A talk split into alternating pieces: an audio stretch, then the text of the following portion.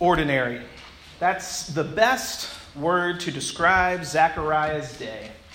Ordinary. Just another day in Jerusalem as a priest in the temple of the Lord. He woke up at 5:30 a.m. as he did every morning. He said his morning prayers, he ate his oatmeal. He dressed in his priestly attire. He kissed his wife Elizabeth of many, many years goodbye and went to work at the temple just like he had done normally for more than probably 65 years or more.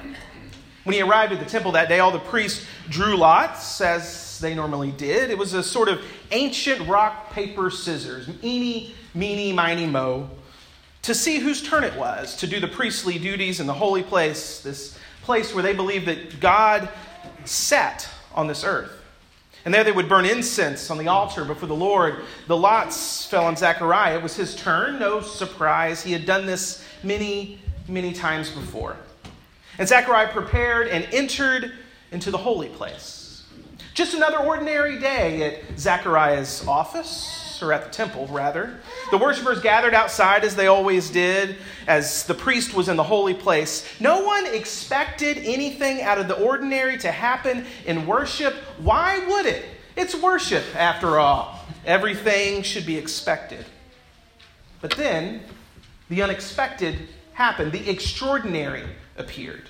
There in the corner was an angel. Scripture says it sort of nonchalantly. An angel appeared but it was very unexpected, standing in the corner by the altar of incense, and Zechariah is terrified. The first message out of the angelic visitor's mouth is do not be afraid.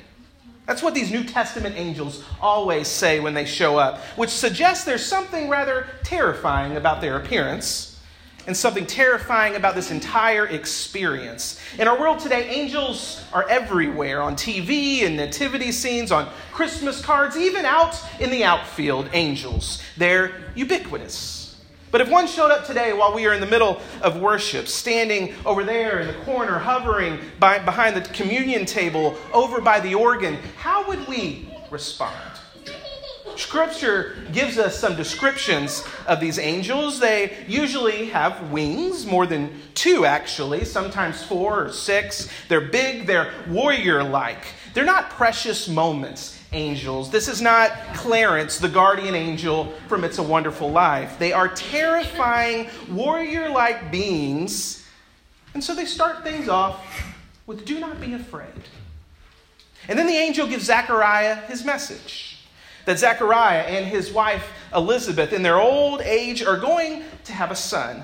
And this son, whom we will know as John the Baptist, will prepare the people of Israel for the coming of the Lord. Now, I love Zechariah's response. He says, I am an old man, but he doesn't call his wife old. This old priest has some sense, he's pastoral. He says, I'm an old man, but my wife is, well, you know, she's getting a little up in years. And he laughs at the prospect of this. How could you not laugh? It's hilarious. I am old, Zacharias says, and the angel responds, I am Gabriel. And the angel tells him that he will now be silent until this child is born, and he leaves the temple that day in quiet. Well, fast forward to today. In theaters right now, is a movie. I have not seen this movie. The Man Who Invented Christmas. It tells the story of Charles Dickens writing the beloved book, The Christmas Carol, a book that did not invent Christmas, but it did change forever the way that the world celebrates Christmas. Now, I hope to see the movie, and I've enjoyed reading kind of several stories that have been written uh, to give us the story behind the novel. Before Dickens wrote this book, Boxing Day, anybody celebrate Boxing Day last year? Before he wrote the book, Boxing Day was bigger in England than Christmas. When he finished his, when he pitched his book to the publishers, they thought it was a horrible idea. Who would want to read a book set in Christmas on Christmas Day? They thought. But he talked them into it, and the rest, well, the rest was history. It quickly became a bestseller in Great Britain as well as throughout America. He went on a tour and sold even more books, thousands and thousands sold, that changed forever the way we think about this holiday. Many of our traditions began to be born after this book was written. Uh, Dickens' story is the one that gave us this expectation of snow, of a white Christmas. The Christmas feast with that prize turkey like the one that Scrooge brings into the Cratchit's house. The focus on giving and receiving of gifts. Dickens' novel introduced us to the question that no one seemed to ask before he wrote it What is the meaning of Christmas? Originally, Dickens didn't even set out to write a novel, however. Instead, he wanted to write a pamphlet.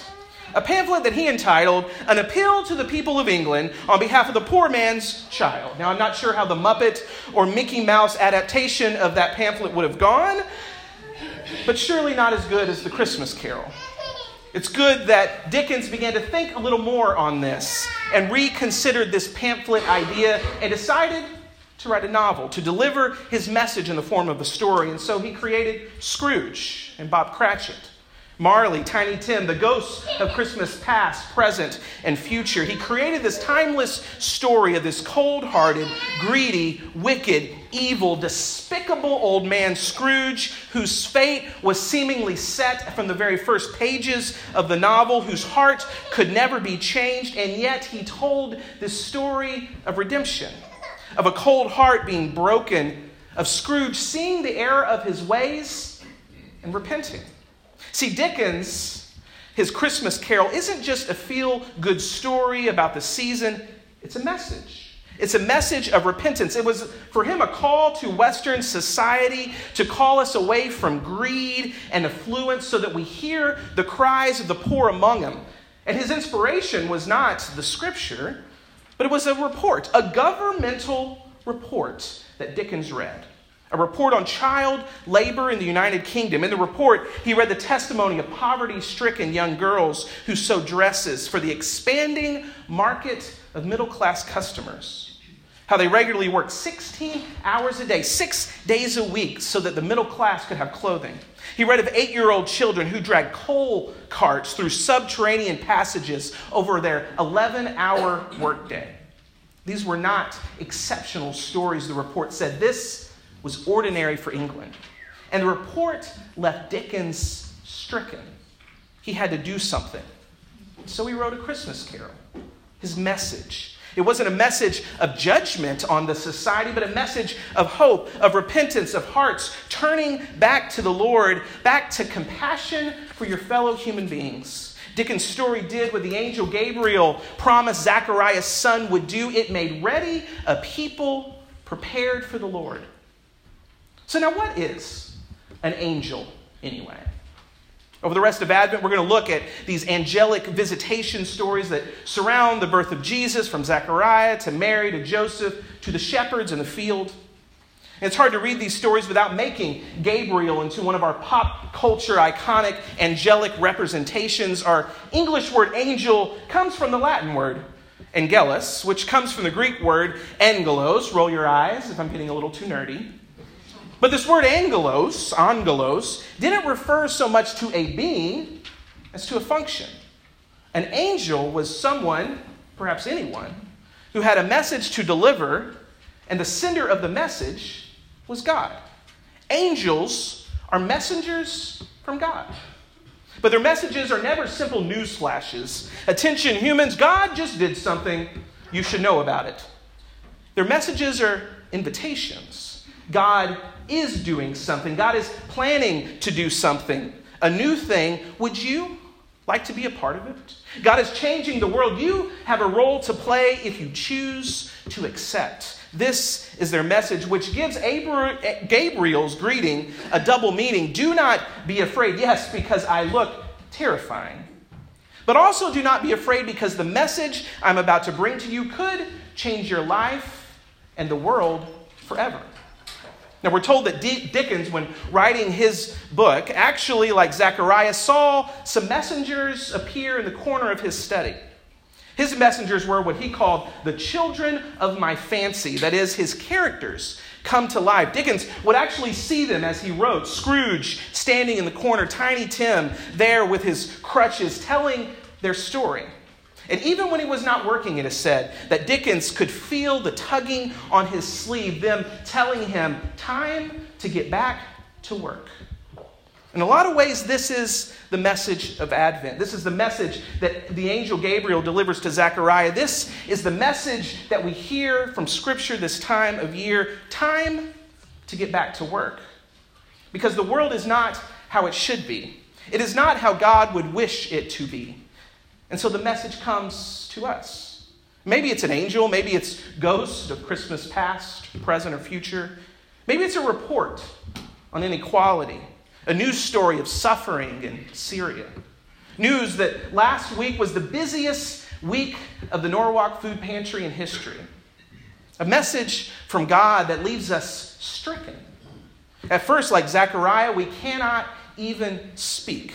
For the news is too great. It's sort of stuck in our throat like a lump we can't swallow. We're afraid, afraid of what is happening, afraid of what might happen if we were to stand up and deliver the message. I mean, who are we that we should speak of God's hope? Who are we, you and I, that we would be messengers from God? I mean, give us some wings, maybe a halo, perhaps, then we could speak, but there are no wings, just a message. A message of more hope, more hope for a world in desperate need of a new story. Now, Zechariah eventually finds his voice, and when he does, Scripture tells us he begins to sing.